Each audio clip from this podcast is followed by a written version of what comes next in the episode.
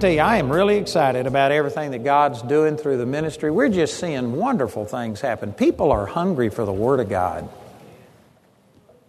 You know, sometimes you don't have that perspective. People, most people don't travel the way that I do, and as a result, you stay in one church, you stay in one locale or something, and if you know there's a problem in the church, if the uh, attendance is down or if something's happening, you tend to get a perspective that, man, things aren't going well. But I travel and I see just everywhere we go such an intense hunger for the things of God. It is tremendous. There is a great move of God in the earth. And some people don't have that perspective, but I'm just telling you, it is so. And actually, the United States is one of the hardest places to minister that there is. You go into these foreign countries, and I mean, people are, are uh, it's just amazing our, our students go to all of these different places for their missions trips. And you know, the hardest place for missions is here in the United States and in Europe. The places it used to be the stronghold of the gospel. But now, those places, you go over there, and I remember our students went to Germany and they were just rebuffed. People would yell at them, and it was negative, and there is a lot of criticism, but you go to Nicaragua, you go to Belize, you go to Argentina, you go to India, South Africa, and all of these places, and people are so hungry. They'll come out by the hundreds and by the thousands to hear. God is moving in a great way, and there's some things in our developed nations that are really uh, against the gospel. And that's part of what I've been talking about. If you were, how many of you, this is your first service that you've made? You were not here last night. Could I see your hand? Man, we got a lot of new people. Real quickly, let me just say that I started ministering last night out of Ephesians chapter 4, and I started with verse 11, and I went from verse 11 down through verse 17, and I didn't finish, I just quit in verse 17. So I'm going to continue this again this morning. We were talking a lot about the way that the church was meant to be. God gave apostles, prophets, evangelists, pastors, and teachers to perfect the saints so that the saints could do the work of the ministry. And I spent a lot of time last night talking about that. Our church system, the way that it's set up, where it's all a monologue and one person stands up and does all of the ministry and the other people just sit there is not the way that God intended it to be. We're supposed to be making disciples so that people can go out and do the work of the ministry. And we spent a lot of time talking about that. Let's go back to verse 17. This is Ephesians 4 17. And he says, This I say, therefore, and testify in the Lord, that ye henceforth walk not as other Gentiles walk in the vanity of their mind. And this is what I ended on last night. The word vanity if you look it up in the Strong's Concordance, it means the transientness and uh, inutility of your mind. That just means don't you aren't using your mind, and then when you do use your mind, it's not focused. It's transient. It's just hit and miss. It's uh, we're amused. We're uh, just being entertained. And Paul said, This one thing I do, Philippians 3:13. And the way that you're going to really prosper is to start using your mind, focusing your attention on one thing, and that's seeking first the kingdom of God. Putting your mind on the Lord. And that's what we were talking about last night. So, verse 17 says, Don't be like the people that don't know the Lord, who aren't focused on the things of God. They are allowing their mind to just go and be led anywhere. You know, it amazes me the way that Christians look at the same stuff that the ungodly look at. They read the same stuff that the ungodly reads. They listen to all of the same music, the same stuff. They get the same input and they want and expect different results. It's just crazy. It's crazy to think that if we do the exact same thing as the people who don't know the Lord does, that we are going to get anything other than the same results. Proverbs 23 7 says, As he thinks in his heart, so is he. Your life is going the, the direction of your dominant thought. That's not something that people like to hear. They like to blame it and they say, Oh, you know, you don't understand. There's a demon that's attacked me. You don't understand. I was raised and I was abused when I was a child. You don't understand. It's the color of my skin. It's the lack of my education. It's because the government hasn't done more for me. It's because, and we point. You know, this started with Adam. He says, It's that woman that you gave me. We all like to pass the buck to somebody else, but I'm telling you, this, this may not feel good to you, but it's the truth. It says right here that we're supposed to speak the truth in love. I'm saying this in love. But, brothers and sisters, your life is the way that it is because of the way you think. As you think in your heart, that's the way that your life is. Period. No exceptions, no parentheses. Your life is the way that it is because of the way you think. If you want your life to change, don't pray for a new mate. Don't pray to win the lottery. Don't pray for something out here to happen. Change the way you think, and your life will change. Man, that is profound. I wished I could make every person on the earth believe that. Right now, we're in a political cycle, and they're all talking about what they're going to do to do this. And you know what? I believe that we need godly leaders, so I'm not saying that we shouldn't elect godly leaders and stuff like that. But you know, it wouldn't matter if you had the most godly people on the face of the earth in office. America is the way that it is because the people are not seeking God and putting God first. It was John Adams, our first vice president and the second president of the United States, who said that America is totally unfit for anybody but a moral people. If America ever ceases to be moral, democracy will kill us. And that's what's happening. People are not voting godly because they aren't godly. It doesn't matter to them about a person's morality and stuff like this. And we've lost the battle of changing people, and it's reflected in our politics. We have people in that are ungodly and that commit adultery and do all kinds of stuff because that's no longer an important issue to the average person. And it's because of the way this nation thinks that our politics are going the direction that they're going. So, what do you do? Change politics? No, change the way people think. And then they'd start voting in godly people who had character and, and things were important to them. And whether you can make the connection or not, it's the same in every person's life. You may sit there and think, well, I'm sick, and I didn't think sick. Yeah, you did. You may not have thought, I want to have multiple sclerosis, but your thinking was sick. You were thinking things like, I'm only human. I'm just a man. I'm just a woman. I can't do anything. That's sick thinking. I'm not only human. One third of me is wall to wall Holy Ghost. I now have the power of God living on the inside of me. Greater is He that's in me than He that's in the world. But most Christians even think, well, it's flu season. And, and, you know, it's just natural. You just get the flu. If you think that way, you got sick thinking.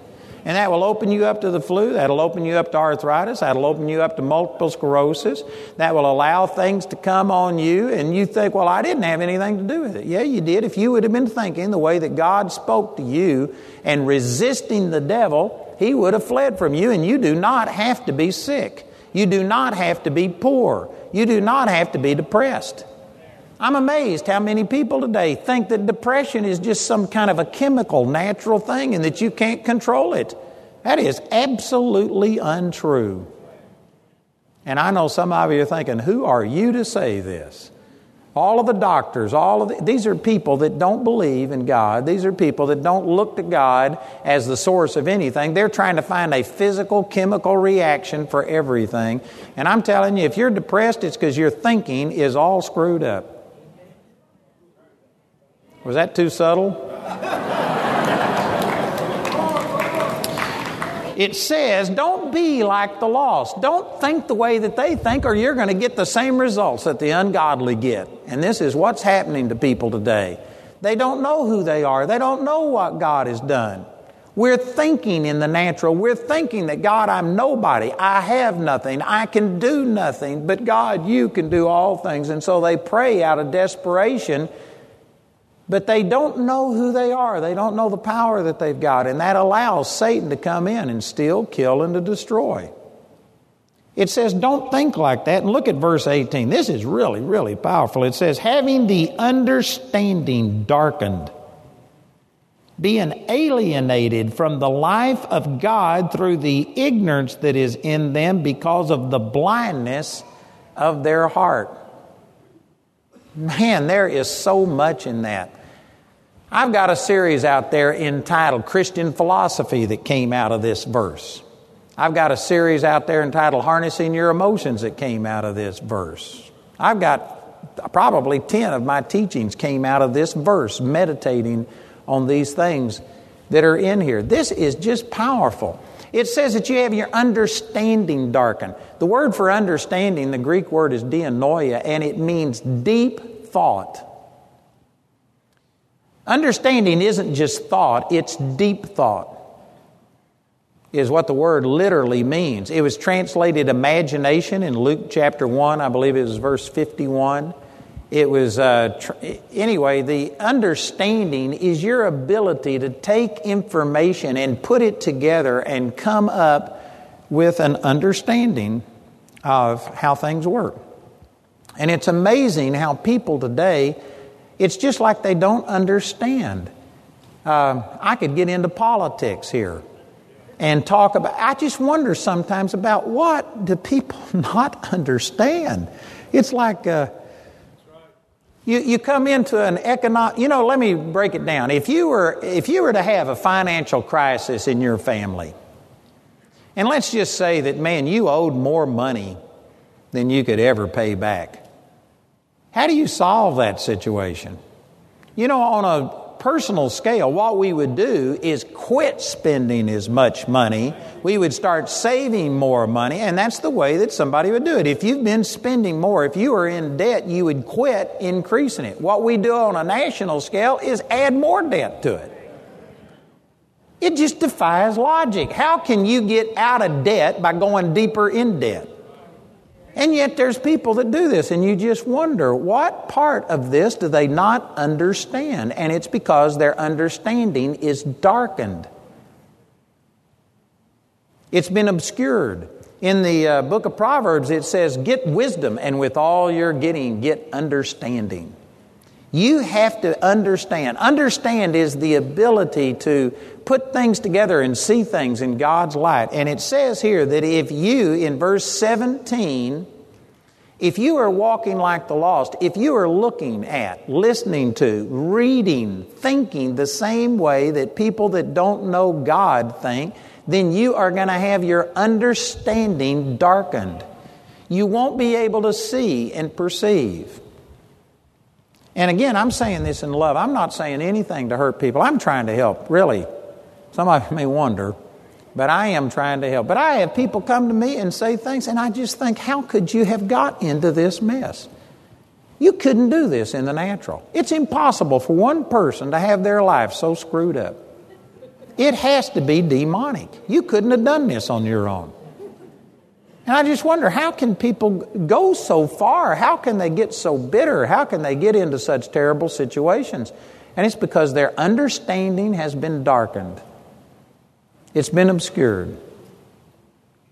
And it goes on to talk about that you are alienated from the life of God that is in you. If you are born again, God Himself lives on the inside of you. The same power that raised Jesus Christ from the dead is on the inside of every one of us. But you know, it has to go through your thinking, through your understanding. If your thinking is crossways to what God says, then it's just like a valve on a pipe or on a faucet. You can turn that thing and you can shut off the flow of water. You could be tapped into the city water supply. You could have billions of gallons of water, and yet you could have that faucet shut off and you could die of thirst inches from life giving water because everything is shut off and none of that is flowing through you. And this is the way that Christians are. We've got the life of God on the inside of us, but our mind is so crossways to it that not one drop of the life of God flows through us. And people are dying with sickness and disease when the whole time you've got resurrection power already living on the inside of you. And some of you are thinking, no, I don't have that. All I've got is sickness. See, that's part of the thinking.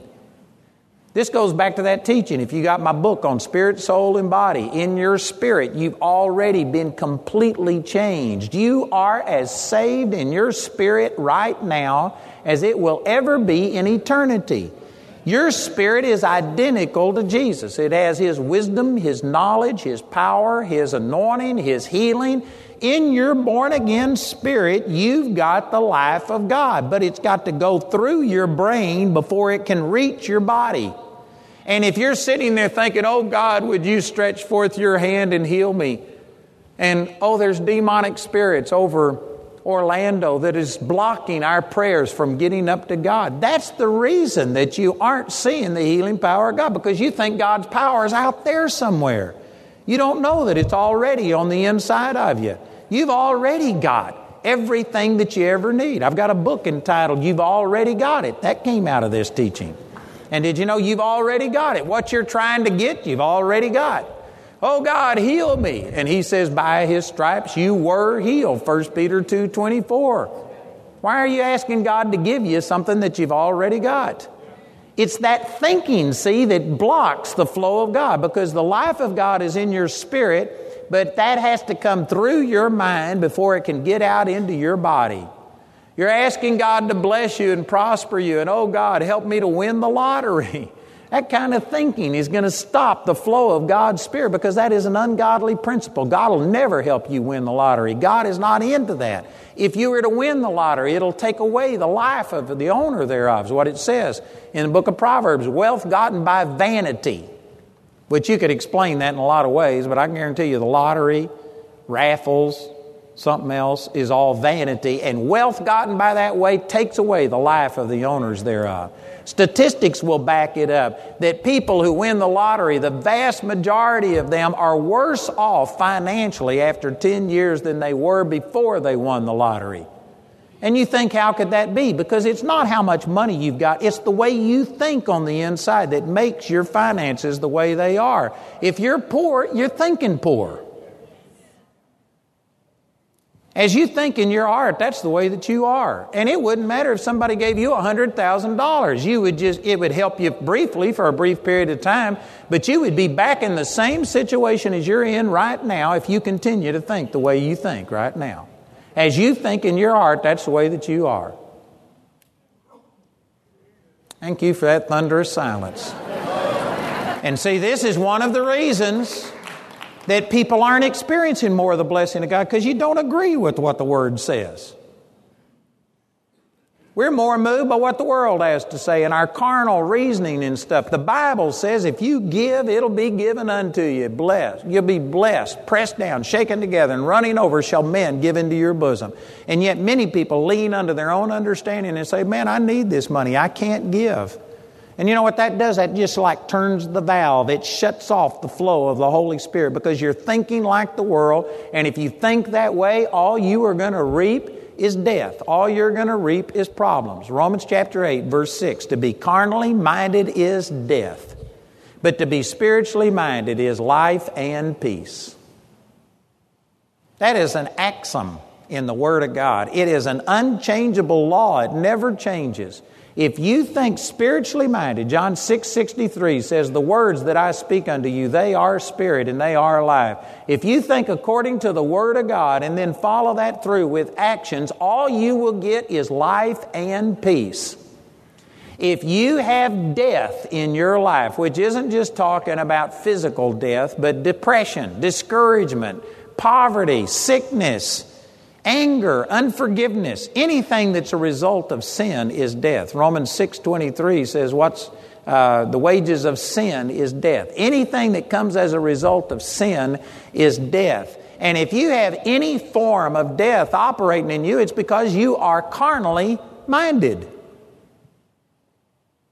That's it. So, what most people do is they keep being carnally minded and pray for spiritual results. But they're going to keep thinking wrong. They're going to keep depressed. They're going to keep listening to the world. They're going to keep following these things. And then they want different results. The Bible says, as you think in your heart, that's the way you are. Proverbs 23 7. Isaiah 26 3 says, The Lord will keep him in perfect peace, whose mind is stayed upon him because he trusts in him. Your peace is linked to what you think on. Likewise, depression is linked to what you think on. If you are depressed, it's because you're thinking on depressing things. Amen. This is so simple. You got to have somebody to help you to misunderstand it. But boy, we've had a lot of help misunderstanding it. Most of us are thinking like the lost. We listen to their news, we listen to their interpretation of things. All they're going to do is tell you all the rotten stuff. If you are listening to the news trying to be informed, you are misinformed. The news is not representing things accurately. They twist, they manipulate, they change things. You know, I saw an ad on the internet. I get my reports on the internet, and they have these things, and Obama comes up with an ad that oil production is up. I forgot how much. And then I saw an ad yesterday that was just the opposite that that's a lie. It's down. Both of them can't be right. Somebody's lying to us. I'm not even sure which it is. I got my suspicions, suspicions, but I'm just saying that you can go to the news and one will say this, one will say this. If you are going and depending upon the news to keep you informed, you are misinformed. You need to go to the Word of God. And people think, but that's not going to tell me what's going on. I guarantee you, you'll have better understanding if you look at things through the Word of God then the person who's plugged into the news all day long and into the paper and all this kind of stuff. I know some of you think I'm meddling now. This isn't preaching the gospel. But this is what this is talking about that if you think like an unbeliever thinks in the vanity of their mind, your understanding will be darkened. You will be alienated from the life of God that is in us because of the blindness of our heart. And that word blindness, that exact same word that is translated blindness in Ephesians 4:18 is also translated hardness in Mark chapter 3 verse 5. It's talking about the hardness, the insensitivity of your heart. Being plugged into this world hardens our heart towards God. This world is all about manipulation, rejection, criticism. There's anger, there's bitterness. It's just, you know, the few times that I look at television, it's just ungodly, the commercials, the things that are on. It's pitiful. Even if you could find a godly program, the commercials would kill you. It's just ungodly. And the scripture says over in uh, 1 John chapter 2, I forget what verse, it's around verse 16, 22, someplace in there, it says, Love not the world, neither the things that are in the world. If any man loves the world, the love of the Father isn't in him. And, brothers and sisters, we got a lot of people that are loving the world, that are just embracing and plugged into the world, you think like the world, and what it does, it darkens your understanding. It alienates you from the life of God that's on the inside, and your heart becomes hardened and insensitive towards God. This is really simple, but it's profound. And we are more into, uh, we are probably more influenced by our society that we live in than any generation of Christians that have ever lived. This is called the information age. Many of us have cable or satellite in our home, and we have hundreds and hundreds and hundreds of stations of unbelief in our home that the average Christian never had to deal with. You see things, you, you know what used to? People had maybe their own problems. Maybe their family, you know, they struggled and stuff, but now you can turn on the TV and you can see the problems of people on the other side of the world while it's happening. And we are exposed to problems and we're overwhelmed with information that previous generations never had. And I'm telling you, it's choking the Word of God. Mark chapter 4, around verse 18 or 19, one of the uh, kinds of soil where the Word of God was sown, it says that the cares of this life, the deceitfulness of riches, and the lust of other things enter in, and it chokes the Word of God. And, brothers and sisters, this is very simply what's happening is that we've just got the knowledge of good and evil. That was the original temptation. They weren't satisfied with perfection. They weren't satisfied with paradise. They weren't satisfied with fellowshipping with God every day. Satan tempted them that, man, there's more. You aren't getting in on everything. You're missing something. You need to know more. And there was a temptation for the knowledge of more. And you know what? That same, we have uh, a tree of the knowledge of good and evil in our home with a remote switch. And most of us are giving in to that tree. And we're just constantly looking for something else, looking for all these other things. I'm telling you, we ought to put the effort into the Word of God. This is how Satan comes against you it's through the way you think. I wished I could just make people believe this. I don't know how to get this across any more forcefully than what I'm doing. But I'm telling you, all of your problems, Satan cannot have access to you without your thinking. If he didn't get you to thinking wrong, he couldn't have access to you. I had two people come up to me yesterday, and they had demonic problems and wanted me to cast demons out. And I said, I can cast the demons out, and I, you could experience relief. But I said, it's your thinking that has allowed these demons to have access to you. And if you don't change your thinking, if all I do is cast the demons out, then they'll just go out and get seven more spirits worse than themselves and come right back in as long as you continue to think the way that you did. I said, Satan can't do anything to you without your consent and cooperation. If you quit thinking the way that you're thinking, and if you start seeing yourself as I'm the one with power and authority and I resist the devil, he will flee from me. I said, You can get rid of the devil. It's not hard to get rid of the devil. And yet people see or want somebody to just cast the devil out, but they don't want to change the way they think. They're wanting to get healed, but they don't want to change the way they think about things. They want to be prosperous, but they don't want to change their poverty attitude. They want to have better relationships, but they aren't going to change their personality. They aren't going to change the way they think. They're just wanting somebody to get them these things without changing on the inside. And that's abnormal. God want, if you want to change, change the way you think. And as a man or a woman thinks in their heart, that's the way that you will be. Look over here in Genesis chapter 3. Let me just illustrate this to you. This is where Satan came against Adam and Eve.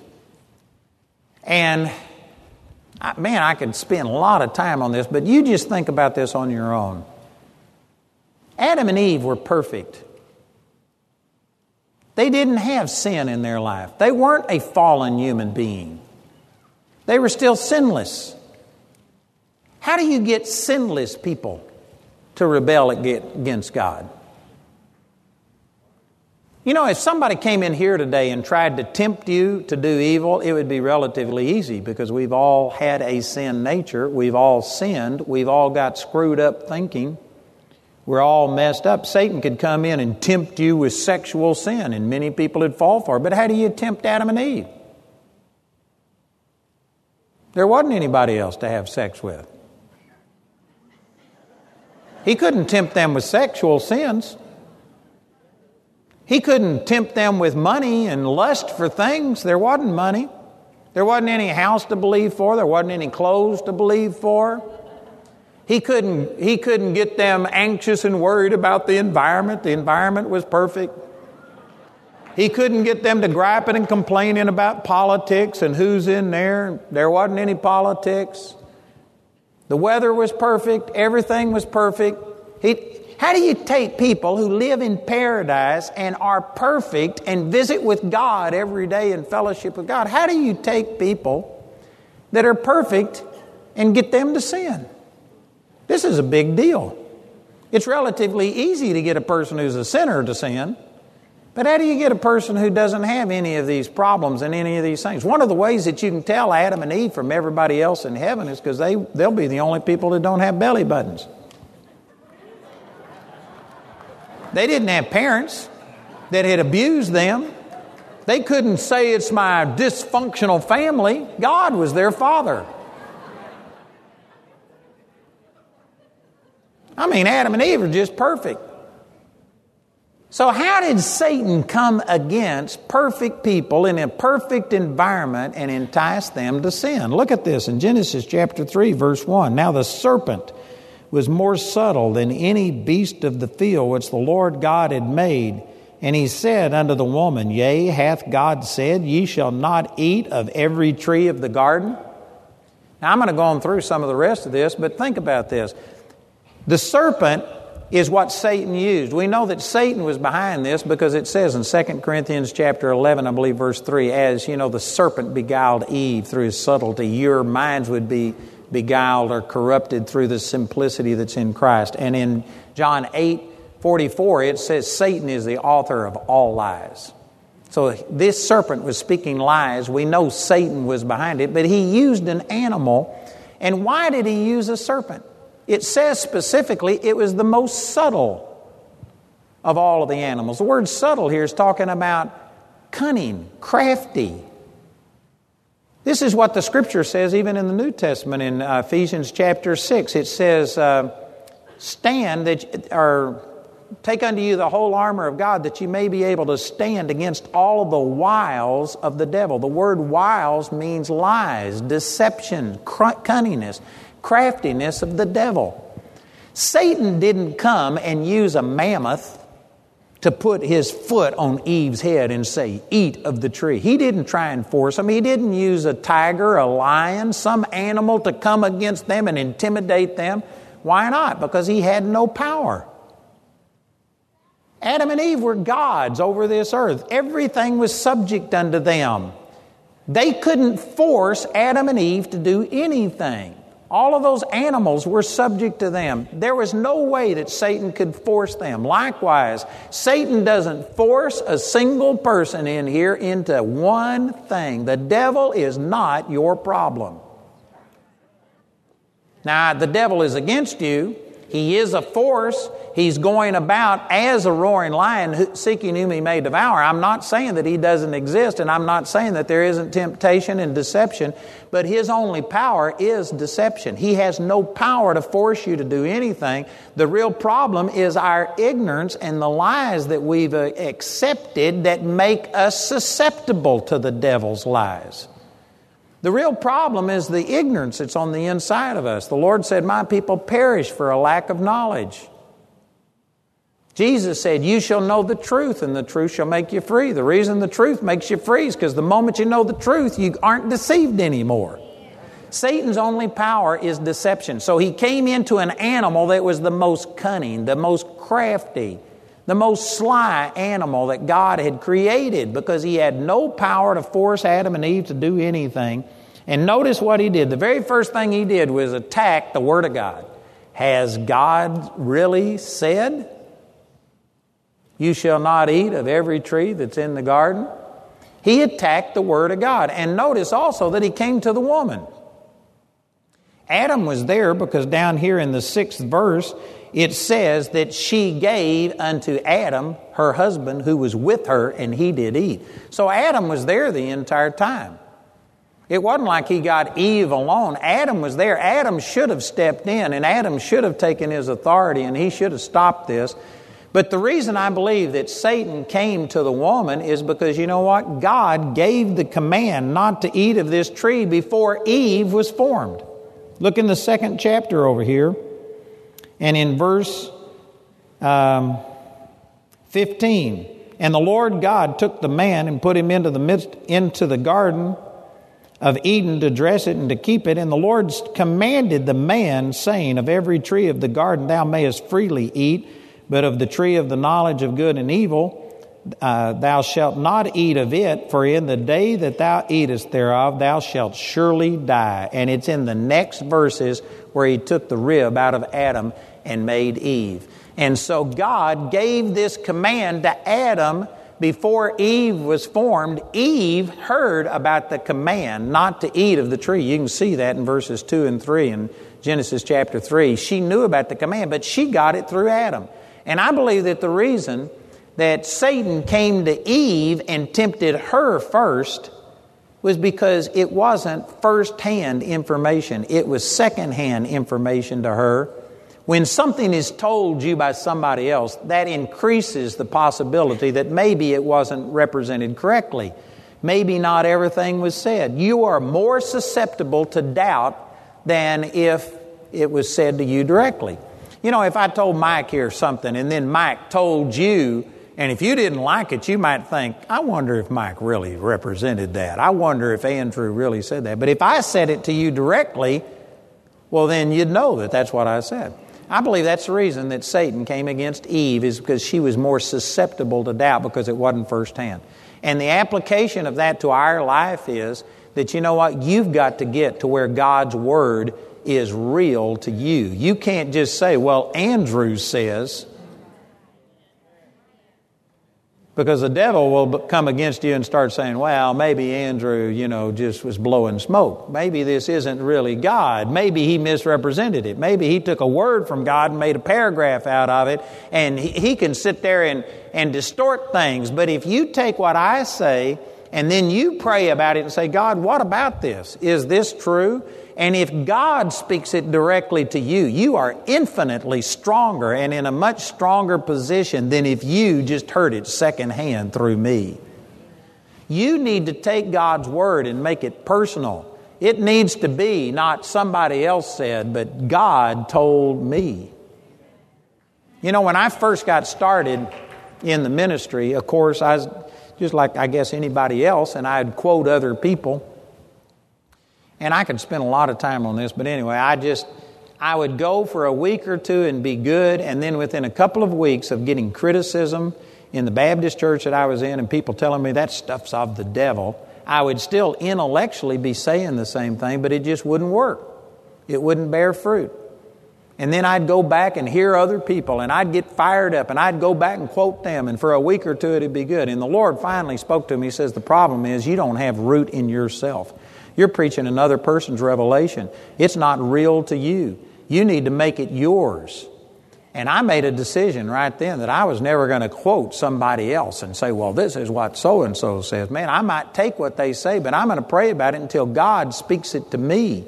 And I started making the word real to me. And to this day, you know, I can hear somebody and I'll I, if I recognize that it's from God, I'll pray over it meditate on it, and in a very short period of time, a day or two or a week, it's mine. And I'll stand up and I'll say, The Lord told me. And Jamie will say, You heard so and so say that. But you know what? It, I didn't. I might have heard them say it, but by the time I meditate on it, God spoke it to me, and I forget who said what because it was God that confirmed it to me. I make the Word of God real to me. And this is what you've got to do. The Word has to be a revelation to you. You can't live off my revelation. You can take what God is telling me and then you can go to the Lord and pray about it and have God confirm it and speak it to you, but it's got to become your revelation. So I believe that this is why the devil came and tempted Eve, is because it was secondhand information. And I'm going to say some things critical of both Adam and Eve here, but you know what? Uh, they didn't know what they were getting into. They didn't understand what sickness and disease was. They didn't understand war. They didn't know what sin was. And so, in a sense, you can give them a pass. They were ignorant, they didn't know what was going on.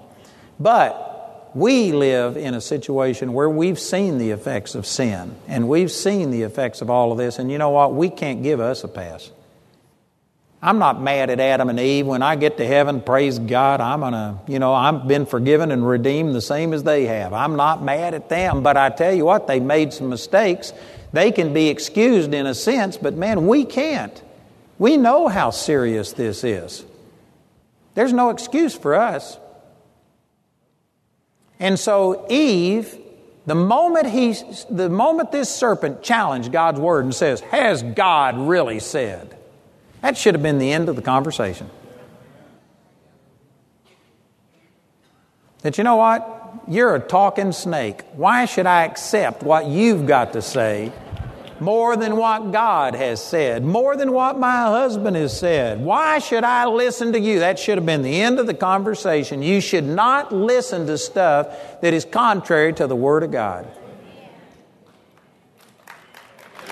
That's true.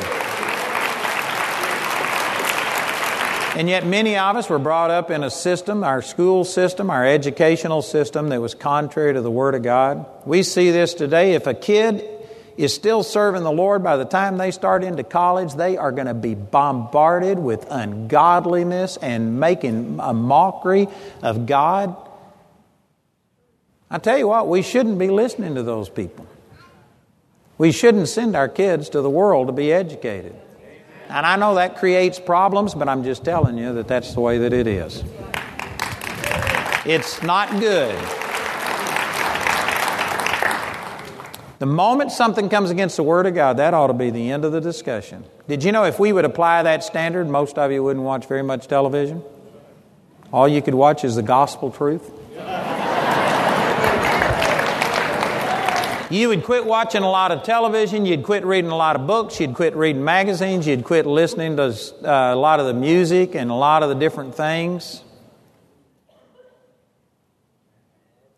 That is absolutely true. But you know what? Most people, it's just like, well, I, I don't believe you have to be that way. I, I'm strong enough, I'm mature enough that it doesn't bother me. 1 Corinthians 15:33 says, "Be not deceived. Evil communications corrupt good manners." If you think that you can see, watch, hear all of this ungodliness and it not affect you, you're deceived. That's true. That's just the way that it is. That's what the Bible says. And yet, most people, I, I, just don't believe that. You go and watch ungodliness. You know, we have these wristbands that says, "What would Jesus do?" WWDJ. Well, we ought to apply that to. Would Jesus watch this program? Would Jesus like this movie? Would Jesus like this novel? Would Jesus read this magazine? But this is how Satan comes. He comes through words. You know, there's a scripture in Isaiah chapter 54, verse 17, that says, No weapon that is formed against you shall prosper, and every tongue that shall arise against you in judgment you shall condemn. This is the heritage of the servants of the Lord, and their righteousness is of me. Thus saith the Lord. And it said, notice it says, No weapon formed against you shall prosper, and every tongue that rises against you in judgment you shall condemn. I believe that the way Satan comes against you is the same way he came against Adam and Eve through words. No weapon. And every word that rises against you. This is how Satan comes against you is through words. Proverbs 18 21 Death and life are in the power of the tongue, and they that love it shall eat the fruit thereof. Your words carry life or death, and not only your words, but every word that you hear, every word. It doesn't matter if it's in a song, it doesn't matter if it's in the news, if it's in a movie, if it's in a show. Every word is either life or death. Notice it didn't say death and life and then just a whole bunch of vain words that don't do anything. Every word is either life or death. Every word. And that's not only your words, that's every word that you hear. Is either life or death. This is how Satan came against Eve. He attacked the Word of God. And the moment she heard something that was contrary to the Word of God and began to, to throw doubt on the Word of God, that should have been the end of the conversation. She should have said, That's it. I'm not listening to this. God spoke this to my husband. My husband spoke it. I believe it. And end the conversation. And that, that should have been it. But this is how Satan plants thoughts. You know, a woman came up to me this morning and she had had a motorcycle accident and she was hurt and, and she had healed miraculously, but then they were praying with the woman last week, this lady right down here, and she was talking about how she can, her leg, she nearly lost her leg, and yet Jesus healed it. She's able to bend. She's able to get on her knees. She's able to do everything. And she was talking to a woman who had problems with her knee, and that woman started sowing doubt and unbelief that you can't do that. You shouldn't do that. That's not good for you. She's been healed of this for a long time, and since that woman spoke those things, she says, I've been having pain in my knees and asked me to pray for it. You know, that's how it happens. Is Satan comes and sows words. People will come and say, Man, you're, you're getting older. You're going to have this happen and this happen and this happen, and they start sowing words. You know, one reason that Adam and Eve lived to be 930 years old is because nobody told them. At 40, they were over the hill. They didn't know that it was flu season. They didn't know that allergies were normal. They didn't know that they were supposed to be lactose intolerant. Nobody had said these words to them. I know some of you think, well, that has nothing to do with it. I got sick before I ever heard anything about it. That's not true. Somewhere Satan sowed these things into your life, and you started thinking, like, well, I'm only human. That's wrong. You aren't only human. One third of you is wall to wall Holy Ghost. See, that kind of thinking is what makes you, you, well, this is what everybody, everybody has this. Who do you think you are? I think I'm God possessed. I think I have God living on the inside of me and that I do not have to have the same stuff that everybody else has. Moses was 120 years old. I think it's Deuteronomy 34 7, somewhere around there. He was 120 years old, and his natural force wasn't abated, nor his eyesight dim. And the Bible says, 2 Corinthians chapter 3, that what we have is better than what Moses had. There was no glory what Moses had was inglorious compared to what I've had. So if what I've got is better, and if he was able to be 120 years old and have good eyesight, then praise God, I can use that as an example instead of what people are saying today. You do not have to have this. But if you think that you do, if you listen to that and if you embrace it, that's how Satan comes in and steals from you, is through your thinking. And many of us have just thought, but you know, I'm only human, and this is just the way that it is, and you have to be sick. You don't have to be sick. I've had people come to me before and say, well, then how are you going to die? Just go. Jesus gave up the ghost and he left. You don't have to die sick. You don't have to be infirm.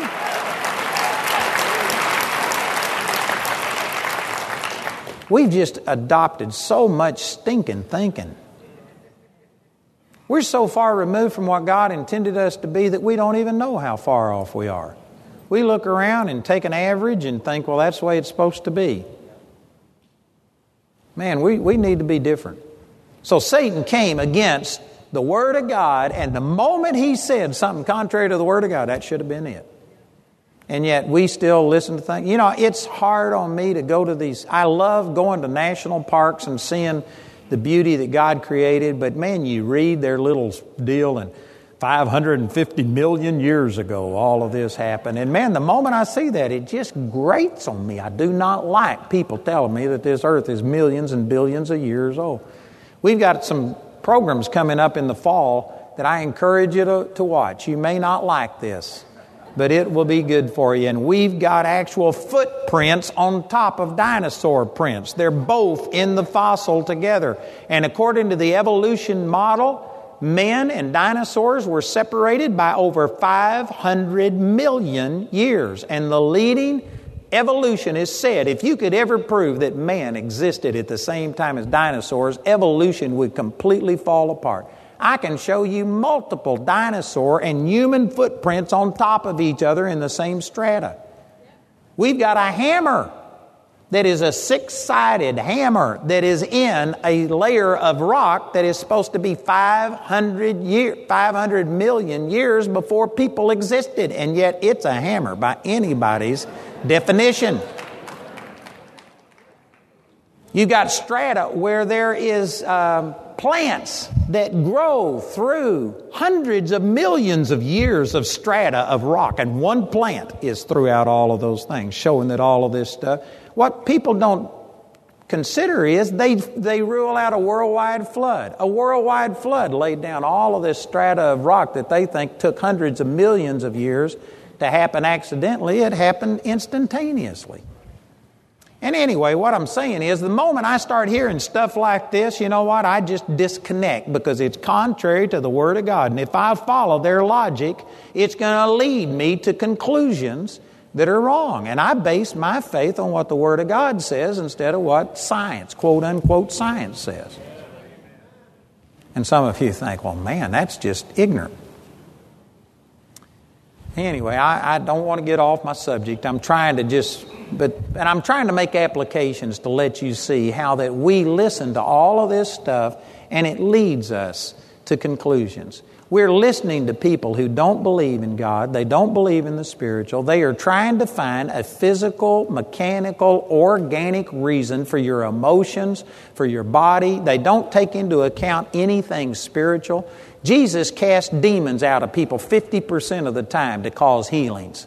And yet people are always looking for something physical, and the doctors can't figure out what it is. They just are baffled. You know why? Because it's not physical, it's demonic. Amen.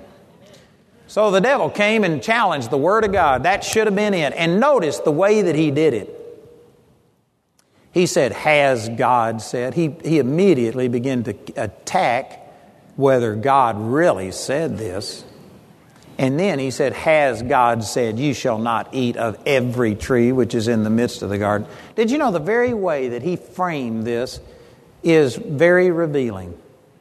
I don't know how many different trees there were in the garden, but let's just suppose that there was 10,000 fruit trees or 10,000 trees or something that you could eat from.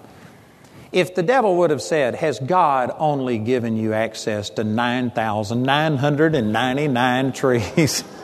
If he would have said that, did you know that that would have been presenting the temptation in such a positive way that it wouldn't have been a temptation?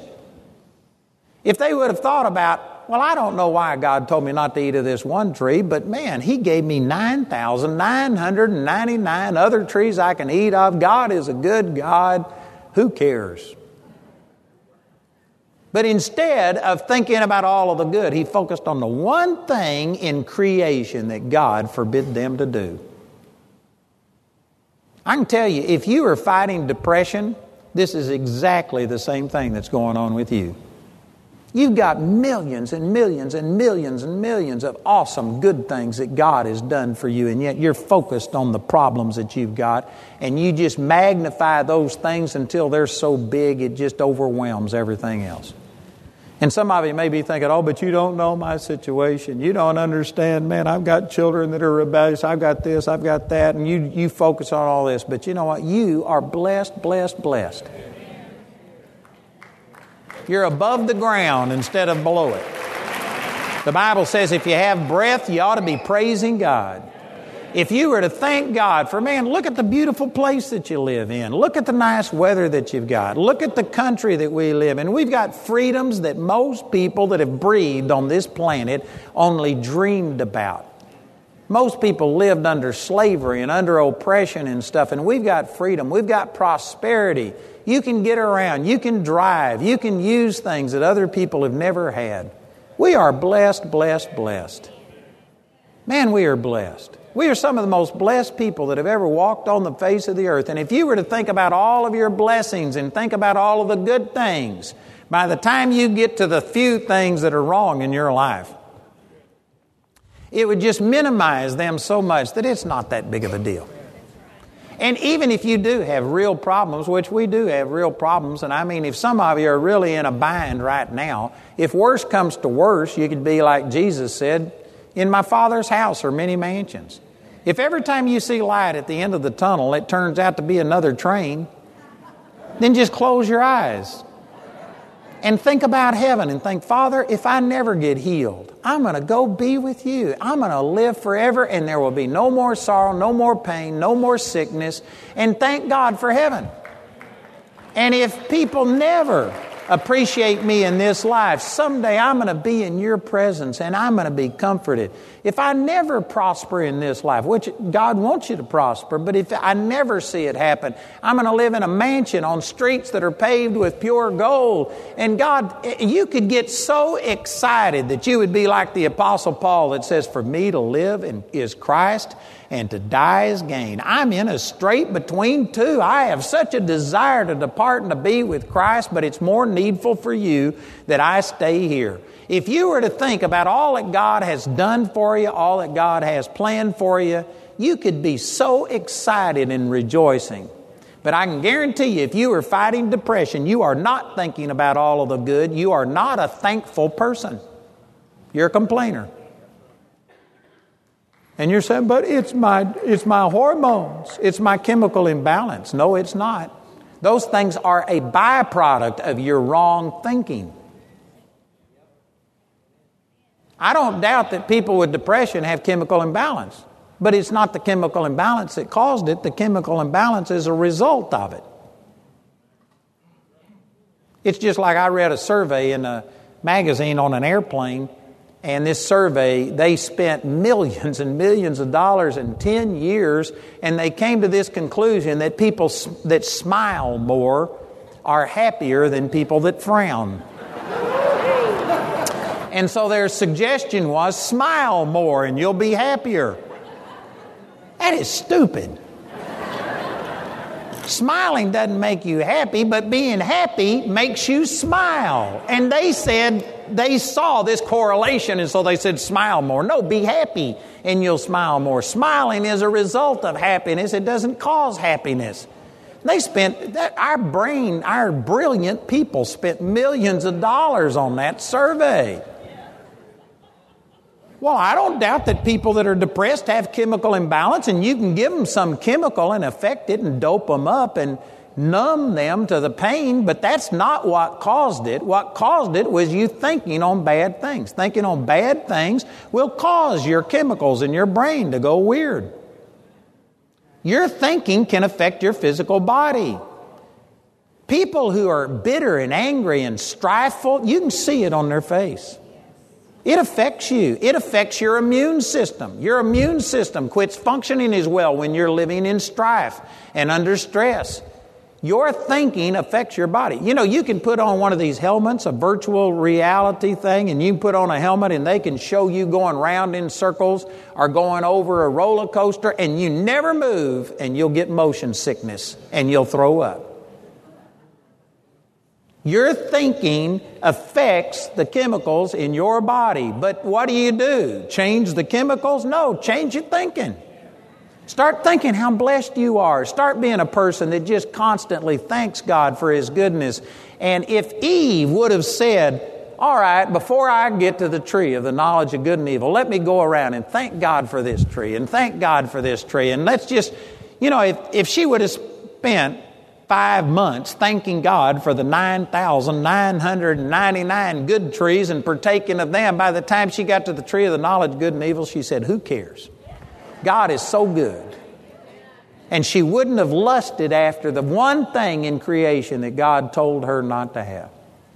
But see, all of this goes back to that verse in, in uh, Ephesians 4:18 that if you start thinking like an unbeliever, if you start looking and allow words, this is how Satan came against Adam and Eve with words and wrong thinking. And this is how the original sin happened, and this is still how our defeat happens is that we let this unbelief of the world enter into us through words. And you, you need to take some authority over your life. You need to stop it. You need to make a decision. David said this in, I forget the exact psalm now. It's either Psalms, I'm not sure. But anyway, he says, I'll set no wicked thing before my eyes.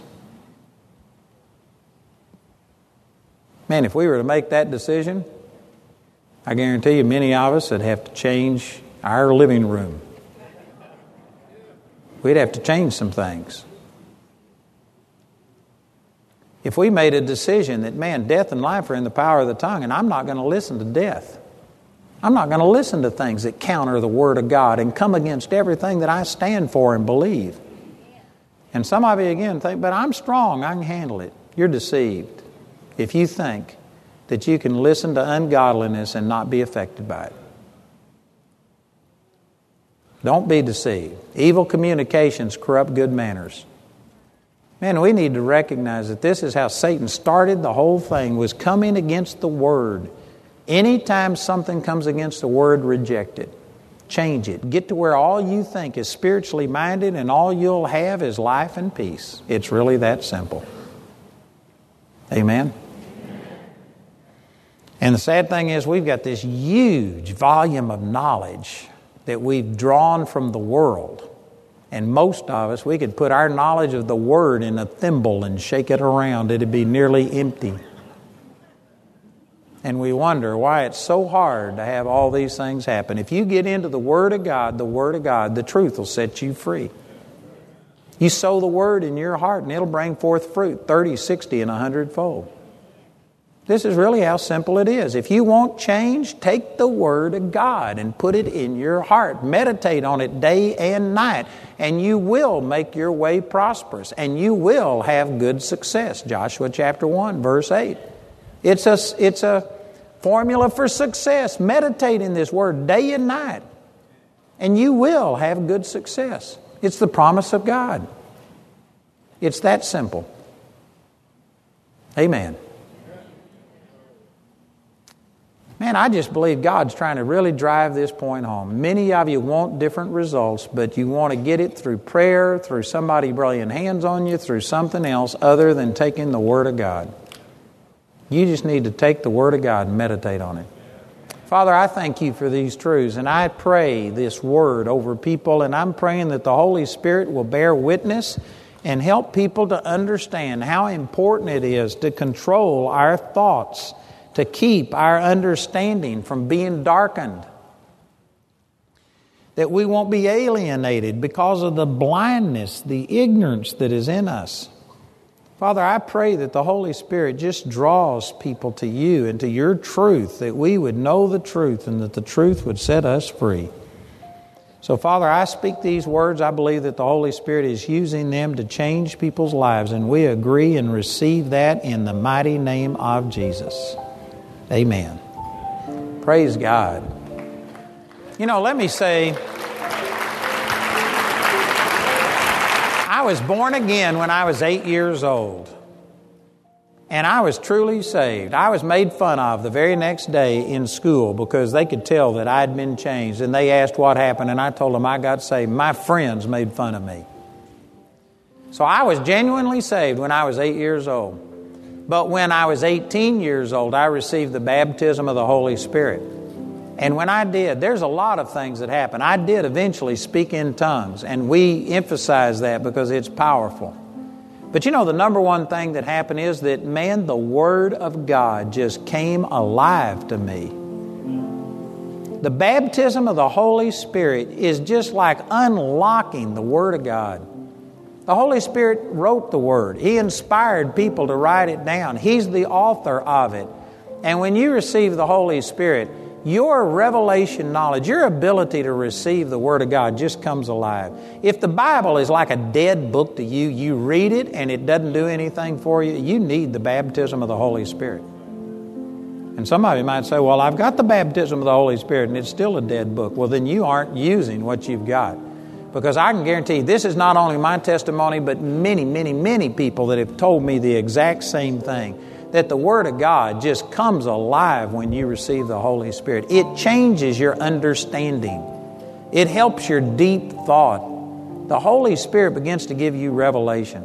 It says in John 14, 26, but when the Comforter, which is the Holy Spirit, is come, He will teach you all things and lead you into all truth and bring all things to your remembrance whatsoever I have spoken unto you. Man, that's a powerful truth. And if you don't have this baptism of the Holy Spirit, you absolutely need this. You cannot continue in the Word of God and have the Word of God change you the way I was talking about today without this baptism of the Holy Spirit. Is there anybody in here who would say, Man, I need this? and I would like to receive that. If you don't speak in tongues, you need to receive the baptism of the Holy Spirit. And some people teach, well, I believe I got the baptism without speaking in tongues. I believe it's possible, but why would you want it? It's part of it. It's like getting a pair of tennis shoes, they all come with tongues. Amen? When you receive the baptism of the Holy Spirit, God gives everybody this gift of speaking in tongues. Do you have to speak in tongues? No, you get to speak in tongues. It's a tremendous privilege. If you don't speak in tongues, you ought to receive this. Is there anybody here this morning and say, Man, that's me, and I want to receive this gift? If that's you, I want you to raise your hand. We've got a number of people with their hands up. Anybody else? We had, how many did we have last? How many? 85 last night came forward and received this, but praise God, we want to give you an opportunity to come and receive. Amen. You know, if you raised your hand or if you were supposed to raise your hand but didn't do it, would you get up out of your seat and come forward? And we want to pray with you right here and help you to receive this baptism of the Holy Spirit. Just come forward right now. Let's praise God for all of these. Amen. Thank you, Jesus.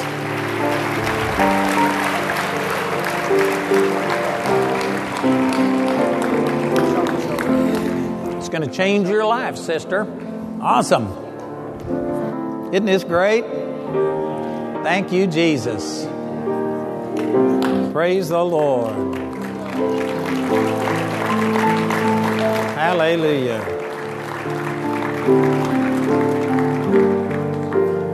You know, the baptism of the Holy Spirit actually changed my life outwardly more than being forgiven did. Being forgiven is when I got changed on the inside. That's, that affected my eternal destiny. But when I received the baptism of the Holy Spirit, the Holy Spirit began to draw out all of the things that were put in me at salvation. And I mean, it just transformed my life. Jesus said, You receive power after that, the Holy Ghost has come upon you. And so, this is what's going to happen to you. If you've already been born again, the power of God's already in you, but the Holy Spirit draws it out and starts releasing Jesus in your life. And it makes a big difference. Before you can receive this baptism of the Holy Spirit, you first of all must be born again. You have to receive Jesus first. The Bible says He's the one who gives the Holy Spirit. So you have to receive the giver before you receive the gift. You can't receive the Holy Spirit and speak in tongues until, first of all, you receive Jesus as your personal Savior. So, is there anybody up here who's not absolutely certain about whether or not you've made Jesus your personal Lord, whether you've been born again? If that's you, I want you to raise your hand. I need to pray with you first. And you need to make sure. Here's one lady down here. Anybody else? Anybody else? Here's another one. If you aren't sure, you need to pray. You know, the Bible says in 1 John 5 that we have a witness in ourself, and we know that we pass from death unto life.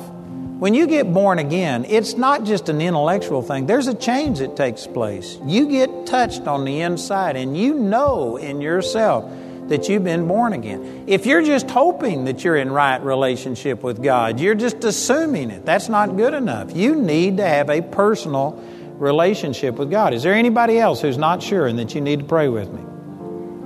Anybody else? Here's here's another couple. Praise God. Here's some more down here.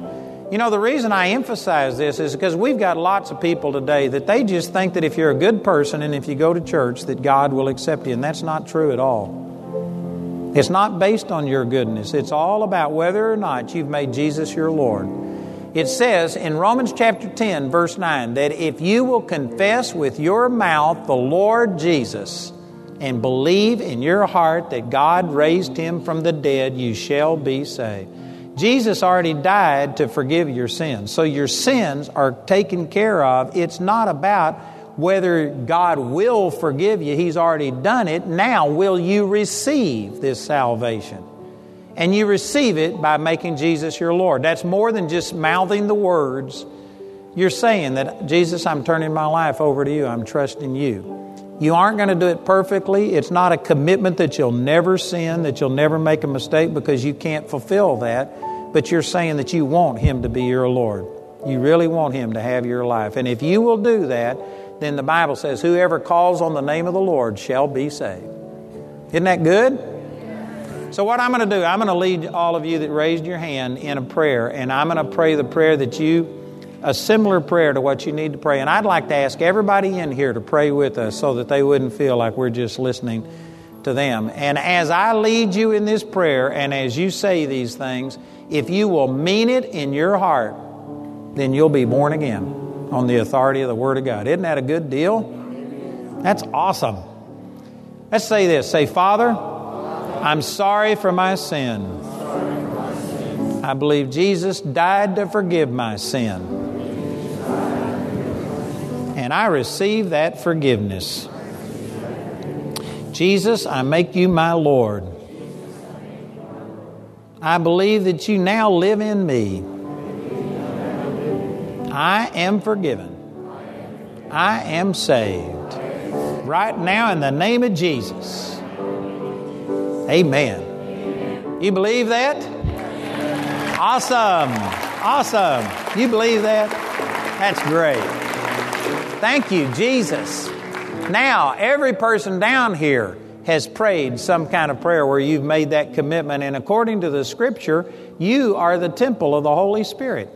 That's what the Bible says twice, that you're the temple of the Holy Spirit. So God created you to live in with His Holy Spirit. This is what He made you for. So you don't have to wonder, will He give me the Holy Spirit? You were created for this. God wants this more than you want it. But He won't force Himself in. You have to open up. It says that, Behold, I stand at the door and knock. If any man will open the door, I'll come in. And so you have to welcome the Holy Spirit in. So, what we're going to do is just pray a simple prayer and welcome this filling of the Holy Spirit. We aren't going to beg and plead. Sometimes you'll hear people say, that if you have any sin in your life that the Holy Spirit won't come in, and that is not true. They'll say God won't fill a dirty vessel. God hadn't got any other kind of vessel to fill. All of us have things wrong with us, and if you've got a problem in your life, that just qualifies you for the Holy Spirit. That's why God wants to give you this power is to help you to be able to overcome. So don't let some feeling of unworthiness or the fact that you got a problem in your life keep you from believing and receiving. God wants you to have the Holy Spirit. So we're just going to pray a simple prayer, and then I want to ask our prayer ministers to come up here, and these people are going to stand behind you and lay hands on you because the Bible says that in the, in the Bible, through the laying on of hands, the Holy Spirit was given. So we're going to lay hands on you and we're going to release this power of the Holy Spirit into your life. And it's going to happen. The Bible says you do it, and it'll happen. And then I want you, after they lay hands on you, I want you to quit asking God to give you the Holy Spirit and instead take a step of faith and believe that He did it because He promised He would.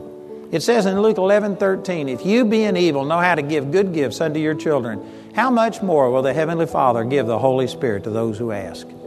It's a promise. And so we're going to ask, they're going to lay hands on, and then I want you to start thanking God that He gave you the Holy Spirit. I don't care what you feel like. Doesn't matter what you feel, you believe. And I want you to start thanking God out loud after they lay hands on you that He gave you the Holy Spirit. And at that time, I want you to lift your hands like this because the Bible says when you lift up your hands, you bless the Lord. Lift up your hands in the sanctuary and bless the Lord, is what the Bible says. This blesses God. It's just like when somebody sticks a gun in your back and you go, I yield, I surrender. This is your way of saying, Oh God, I yield to you. It's like your spiritual antennas. And so we're going to lay hands on you, and then I want you to start thanking the Lord. And those of us that know how to pray in tongues, we're going to start speaking in tongues. And I just want you to switch over and speak in tongues with us. And I know that you probably got a million questions. I did when I first did this, but I've got a book that I've written that will explain the whole thing. And I promise you, it'll help you. Every one of you will be able to speak in tongues. And if you don't do it, it's not that God didn't give it, it's just that you aren't comfortable, you don't understand. This book will explain it. But if you're ready, you can pray in tongues right now. Amen. The number one thing that stops people, they think that the Lord is going to force it. Like when you throw up, it just comes out and you can't stop it. That's not the way speaking in tongues is. It's very similar to like when I spoke today. I didn't just open, if I would have just said, Oh God, use me, and then opened my mouth and wait on God to make it talk, nothing would have happened. I spoke.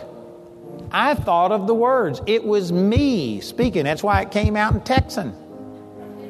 I spoke, but I believe that the Holy Spirit inspired it. When you speak, it'll be the same thing. You have to make sounds and believe that the Holy Spirit is inspiring it. And after you get over the shock of it and get your attention on the Lord, you'll find out it just flows through you. You can speak in different languages. God will confirm to you that it's inspired by the Holy Spirit, but you have to speak. Okay? Y'all ready?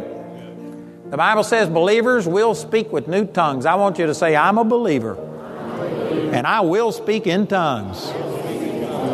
Father, I thank you for all of these. Thank you for these that prayed today and became brand new creatures.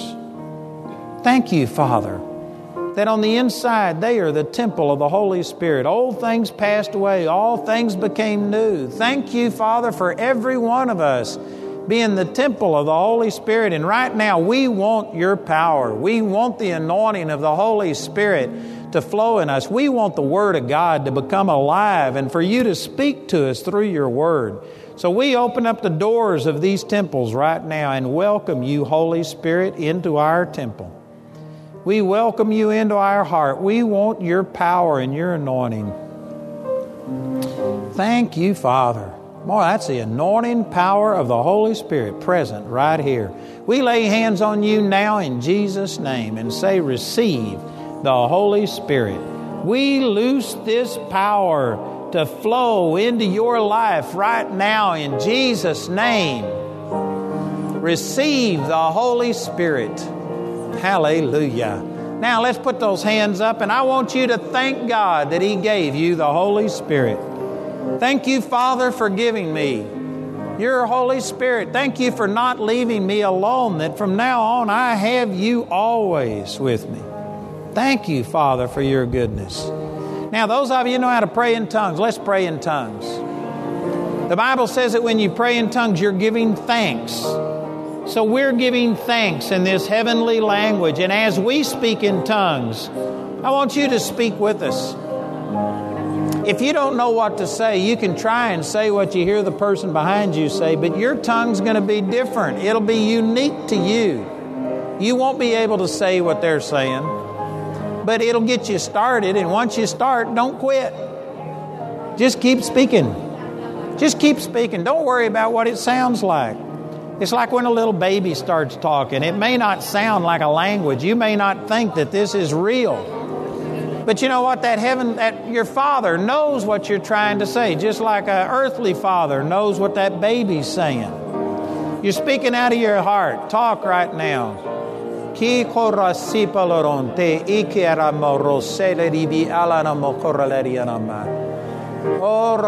glorify God. You're speaking heavenly things. You're bypassing your brain. You're bypassing all the doubt and the fear that's in your brain. And you're praying out of your born again spirit.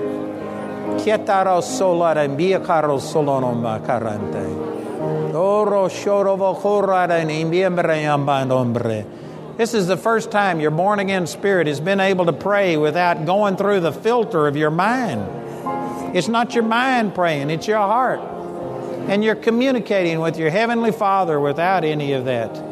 Rostaki bikara manbokorolom biarambambra shikela makora mambrandiki kalaporotomba. Hallelujah. Hallelujah. Man, many, many, many of these are speaking in tongues. Isn't that awesome? Man, that's the power of God. Thank you, Jesus.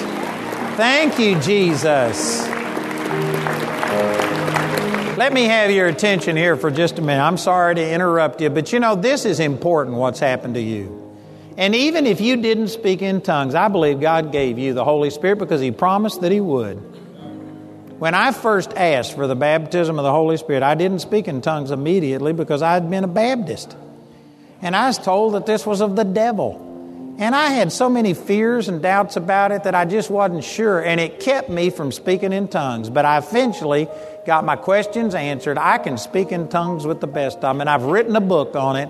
And I, I had probably as much problem speaking in tongues as any person ever has. And so I've written down all of my questions and the answers that God gave me, and I promise you that this would help you. And even if you didn't speak in tongues right now, God gave you that gift. You just have to get your questions answered and take a step of faith and speak. And you need to understand what the importance of this is. It's more than just something you do to prove that you have the Holy Spirit. It is a powerful gift that will give you revelation and understanding. So I want every one of you, if you would, to receive this book. And we've got Robert standing right here in this aisle with his Bible up, and he's going to take you to a room that we've got where they'll give you a book. If you have any questions, they'll answer your questions. We aren't asking anything of you, we just want to bless you and help you to get the full impact of what God did. So if you would, just follow Robert for a minute or two here, and we want you to receive. Thank you, Jesus. Hallelujah. Thank you, Father. Man, I had a couple of ladies come up here who received the baptism of the Holy Spirit last year and just were telling me about how it just changed their life. This is the most single life changing thing that you will ever experience is the baptism of the Holy Spirit. It's not the only experience, but I tell you, it's a foundation, something that gets everything else going. So I'm really excited about this. This is important. Awesome. These are our prayer ministers here. These are people that have been through a training with Robert and Ashley and Carly. And many of these are Bible college graduates, friends of ours, people that have been traveling with us. And man, they know how to pray. And if you need prayer today, we want to give you an invitation to come and let one of, one of our prayer ministers here pray for you. You know, I don't. I'm not able to pray with every person, and I don't need to pray with every person. It's Jesus that does the healing. And He gave me a promise, all of us, that if we lay hands on the sick, they will recover. So I want to ask you if you need prayer, to just come forward right now and let one of our prayer ministers pray with you. And we're going to believe God for miracles. Let me announce that we do have last night and this morning's services already duplicated on CD and DVD. And you know, these are the kind of messages that you need to go back through. And plus, you can take these home, share them with other people. And uh, it would be really good. So please take advantage of those along with all of the other materials. If you were one of those that got touched through Ambassadors to the Nations, Pastor Derry and Karen Jolly, and you wanted to be a part of what they're doing, be sure and stop by their uh, booth out there and sign up because, man, that is a good ministry. You would enjoy it. It'll be a real blessing to you. The rest of you, you're welcome to stay and pray. We had a lot of people healed last night as I was calling out healings. You're welcome to stay and pray with us, but if you need to go, you're free to go. And we'll see you tonight at 7 o'clock and tomorrow morning at 10 a.m. And then tomorrow night, Saturday night, it starts at 6 p.m. instead of 7. Praise God. Thank you, Jesus. Amen. We've got people standing at the aisles that are going to direct you towards somebody so that everybody won't just come down here and crowd in please cooperate with them if you would. But we're going to we're to get every one of you prayed for. Thank you, Jesus. Thank you, Father. Father, we just believe that every single person here has already had their healing paid for by Jesus. Jesus, we believe that you've already borne this sickness so that we don't have to bear it. And you gave us this authority and told us we could lay hands on the sick and they would recover. So we do what your word says. We lay hands on them in the name of Jesus, and we believe that every single person is being healed. Every person. Every single thing. That everybody straightens up. Eyes are open. Deaf ears are open. Pains are gone. Tumors are gone. Father, we thank you for your healing power flowing through our prayer ministers here. And we just believe, Father, for miraculous results, total healings in the mighty name of Jesus.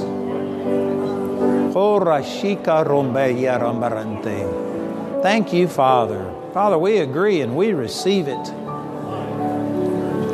Thank you, Jesus.